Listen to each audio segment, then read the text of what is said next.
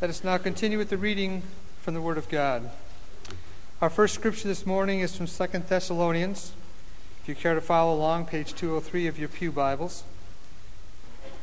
I'll be reading from chapter 2, verses 1 through 5, and then moving ahead to verse 13. You yourselves know, brothers and sisters, that our coming to you was not in vain. But though we had already suffered and been shamefully mistreated at Philippi, as you know, we had courage in our God to declare to you the gospel of God in spite of great opposition. For our appeal does not spring from deceit or impure motives or trickery, but just as we have been approved by God to be entrusted with the message of the gospel, even so we speak, not to please mortals, but to please God, who tests our hearts. As you know, and as God is our witness, we never came with words of flattery or with a pretext for greed. Now, moving ahead to verse 13, we also constantly give thanks to God for this, that when you received the word of God that you heard from us, you accepted it not as human word, but as what is really is God's word, which is also at work in you believers. For you, brothers and sisters, became imitators of the churches of God in Christ Jesus that are in Judea. For you suffered the same things from your own compatriots as they did from the Jews, who killed both the Lord Jesus and the prophets and drove us out. They displeased God and opposed everyone by hindering us from speaking to the Gentiles so that they may be saved. Thus they have constantly been filling up the measure of their sins. But God's wrath has overtaken them at last.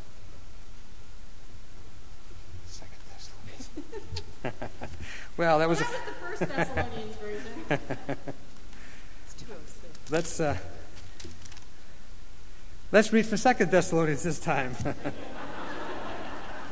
we won't charge any extra on your pledge cards for that.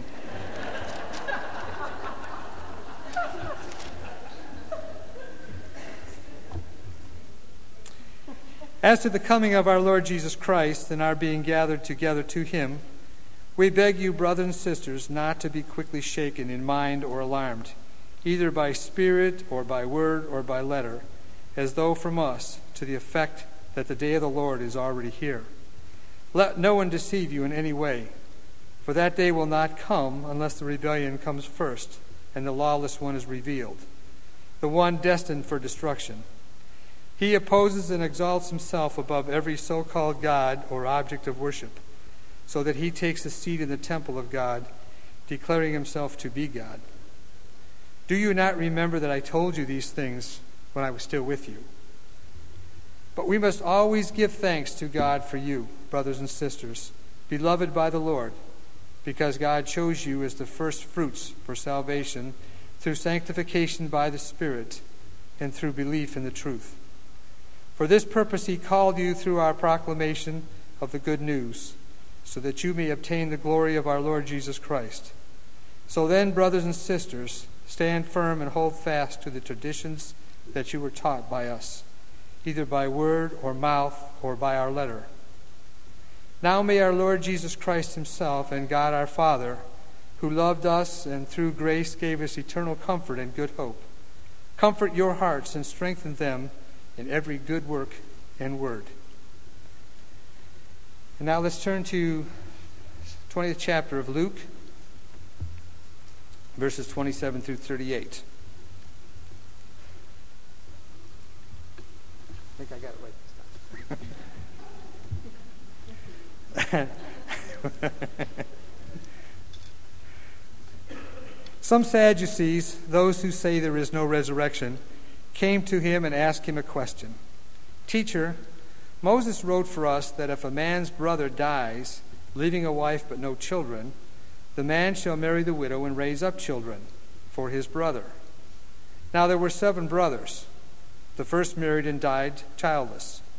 Then the second, then the third married her, and so in the way all seven died childless. Finally, the woman also died. In the resurrection, therefore, whose wife will the woman be? For the seven had married her. Jesus said to them, Those who belong to this age marry and are given in marriage. But those who are considered worthy of a place in that age and in the destruction from the dead neither marry nor are given in marriage. Indeed, they cannot die any more because they are like angels and are children of God, being children of the resurrection. And the fact that the dead are raised, Moses himself showed in the story about the bush, where he speaks of the Lord as the God of Abraham, the God of Isaac, and the God of Jacob. Now he is God, not of the dead, but of the living, for to him all of them are alive. Here ends the gospel.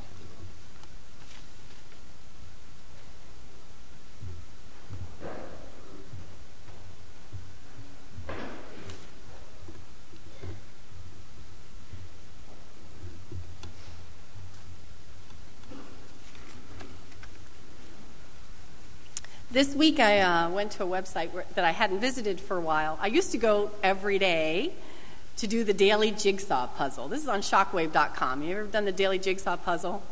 No? You should try it. It's a lot of fun. I love the daily jigsaw puzzle. And what, what I like is, what it does is, um, it, it's a different picture every day. And, and you can actually send in photographs to be the daily jigsaw puzzle. And while it's loading, it will show you very briefly the picture and then the picture disappears, and what you have is a jumble of pieces to put together um, on the computer. And you, have, you don't get to look at that picture while you're putting together this little puzzle. It doesn't take very long. But as I was thinking about that and do, doing that this week, I thought, now this is kind of like our understanding of heaven and the afterlife. We get this, these little glimpses, you know, of it, where we, for a flash and, and, and for a moment, somehow we, we get that picture. And, and, for, and we think, oh, I get it. I, I understand. And then that picture goes away. And what we're left with is a lot of puzzle pieces to try to put together to figure out, you know, what's ahead. I just finished reading uh, one of my all time favorite books. This is part of a long list of all time favorite books that I have. But this particular book is called The Deepening Stream by Dorothy Canfield. It was very appropriate to be reading it this week because it is set, most of the book is set during World War I. And, and it was um, you know, I read about the emotion of that first, that November 11th Armistice Day at the end of World War I, and I thought, oh, that's, it's wonderful to be reading that right now, feeling like I'd lived through it with these characters. But the main character in the book, Matey Gilbert, has an experience as a child of glimpsing heaven. She spends a winter in Paris with a family that is very um, um, oriented to piano music. And one of the things she hears that whole winter is the mother and the oldest son playing a four hand arrangement of Beethoven's Fifth. And learning this and taking, you know, it takes them all winter to learn this piece. It's very complicated. And Matey hears this all winter. She hears all the notes. She hears over and over again the phrases until she lives and breathes this music and thinks that she knows intimately every phrase, every harmony in this symphony because she's been hearing it played on the piano. And at the end of the winter, the family says to her, tells her that they're going to go to a symphony concert of Beethoven's Fifth. She's never heard an orchestra before. So she goes, Can you imagine if you've heard this piece played on the piano and suddenly hear it with a full orchestra? And she is, in the terms that we would use today, blown away by this experience, hearing this. The music comes rolling up, and she is stunned and overwhelmed by it. And as they're walking home from the orchestra concert, she gets this flash in her childish mind, but she gets that flash. This is what heaven is like. It's like life that I thought, thought I knew so well, but transformed and transmuted into something incredibly glorious and powerful. And she has that flash, and it stays with her, although she still doesn't quite know exactly what it will be like. We do want to know, though, don't we? We have this craving, you know, to just, can we have a, some details about it? It really would make us feel better. You know, just like the kids were saying, you know, if we knew ahead of time, maybe we could avoid breaking our arm or, you know, some of those things. Or, or it's, it's like peeking at the Christmas presents. I know that some of you out there are peekers. I'm looking at my husband. And some of you are not peekers. But in, in general, we like to know what's going on or what's going to happen, especially in something as important as the resurrection and the afterlife. I had a friend named Barb when, when I was in Barb when I was in seminary, and Barb told me a story that I've always remembered. She said that when her grandmother was dying, her beloved grandmother, she was an adult at this time, she said, Grandma, you need to promise me if there's any possible way that you can let me know that it's okay, you'll do that for me.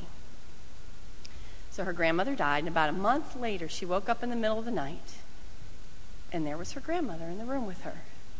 And she was wearing her Sunday clothes, and she was smiling, you know, just kind of like one of those smiling all over her face, this huge beaming smile, did not say a word.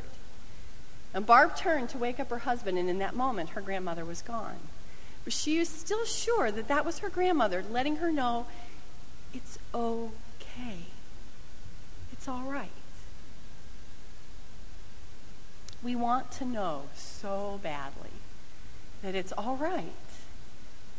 We want to know that the people we love are all right and that it's, it's going to be okay. And we'd really like to know a few more details beyond that as well. And we're not unique. The people of Jesus' time were very interested in this subject, very interested. Um, and there were lo- many, many, many different schools of thought, even at that time, about the resurrection and, and this, the next age, as they put it. There was a lot of different thought. And the interesting thing is um, that this was still a fairly new concept in Jesus' time, interestingly enough. You don't get language about resurrection and angels and, an, and a coming age until a couple of centuries before Jesus, which is really not in the scope of things a very long time. In fact, Daniel is the first place that it really shows up in the Bible. And that was, that's one of the oldest, you know, the closest to Christ books written in the Bible. So it's, it's really fascinating. It was a new idea, and so they were still kind of figuring out what it all meant. And there was a lot of disagreement about it. We tend to think of, you know, the Jews or Judaism as something that was kind of monolithic. You know, they believed the same thing for thousands of years, and they all believed the same thing, and they all agreed on these things. We kind of see them as this block opposing Jesus sometimes. But they were no block. There were lots of different you know, sects within Judaism and thoughts and disagreements and so on. They were no more unified than we are. And we're not very unified as Christians, even in how we think about things, are we? But they wanted to know, just like we do. They wanted to know. And there was a lot of disagreements. And those early Christians um, had a real struggle because they were trying to figure out how to be Christians, number one. And number two, what Christians believed about resurrection and, and the coming age and afterlife and so on. So here's these poor little Thessalonians now, and who are very confused about what's going on. Paul had started this church, but then because of persecution had had to flee. He's, so he's, they're kind of left alone and they're very agitated. They're very troubled by wondering what, what to believe. And, and different people are telling them different things. And some people are telling them, the, you know, more or less the end of the world has already come. And there was also still at that time this thought that Christ was going to come any time. Do you know that these letters to the Thessalonians are probably the earliest literature that we have in the New Testament? these letters were written before the Gospels. This is the, these letters, these two letters to the Thessalonians, are the first stuff that we have that Paul wrote. So it's the first stuff in the whole New Testament. So of course there's a lot of uncertainty here. They didn't have anything to go by. They didn't have, you know, except for Paul's letters, not much written down to to help them understand what was going on. And this kind of thing could pull a, a group like that apart. And Paul is very distressed about this, you know, and says, don't listen, you know, to what all these other people are saying. Remember what I said to you. Remember how I behaved amongst you. Read my letters again. Hold fast to that. Remember things like you received the Holy Spirit. You have a promise of salvation. He was reminding them, just like Betsy was working with the kids, what are the clues that I have already given you? Just calm down. Look at these things. There is a plan. Hold fast. Evil will be overcome. That is a, a major theme, that evil will be overcome, a major theme in, in apocalypticism, you know, the revelation of the end times. You know, it's very present in the book of Daniel and the book of Revelation, and really important to people who um, are, are per- being persecuted, like the Thessalonians were, and even today. Liberation theology, which is embraced in many third world countries and amongst people who are oppressed, really stresses the apocalyptic theme of evil will be overcome. Hold fast. But what about those who aren't being persecuted? You know, maybe we have uh, uh some different desires about why we want to know about the future, about the people who are comfortable, for whom life right now is pretty good. You know, so what about us? What is it we're interested in? Now, the Sadducees could be classified in a, as people who were pretty comfortable. They were. The Sadducees were a particular branch of, of Judaism, well, or the culture. They were aristocratic, wealthy, um, associated with the chief priests in the temple, so that was pretty lucrative, plus powerful. Associated with uh, the ruling family, like that the Herods were a part of. Uh, some people despised them, partly because of that. They, you know, collaborated with the Romans. But they were definitely a powerful, comfortable class, and they did not believe in a resurrection. They clung more to the Old Testament beliefs that in this life we are rewarded or punished for our behavior. And, and that made a lot of sense to them because they were sitting pretty. So they were obviously being blessed because they were good. You know, that made that, that was logical to them. And obviously those poor people and those sick people were being punished for something. You know that the Gospels address that quite a bit. Um, but the Sadducees, as far as they were concerned, life was good. There was no need to think that much about the afterlife. They did not believe in a resurrection. So don't, don't make any mistake. When they come to ask Jesus about the resurrection, it's not because they want to know about the resurrection, it's because they want to trip him up. They want to ridicule the idea of a resurrection by pulling in this, this law that was familiar to people, this Levirate marriage law, where if, if a man is married and has no children and he dies, then his brother marries the widow, and, and if he dies, and so on. And the whole point of that is uh, if there's no resurrection, the only way you live on is through your children, okay? So that's what marriage, the main purpose of marriage was to have children so you could live on through your children. It was very important. So, in that this particular law covered that um, instance. And so your, your brother had children that were for you, for your name. And so they, they pull in this like ridiculous situation all seven brothers die, and who's going to be your husband in the resurrection to kind of ridicule resurrection. But Jesus, of course, answers them in a very complete way. You know, he says there's not going to need to be that kind of marriage in the coming age because nobody's going to die. There will be no death in that framework. You're not going to need to live through your children. You will live on. You know, and he's mostly answering them, but there's stuff that, little clues that we can glean out of what he says that there will be another age, there will be no death. In some way, we will be like angels. And God is a God of the living.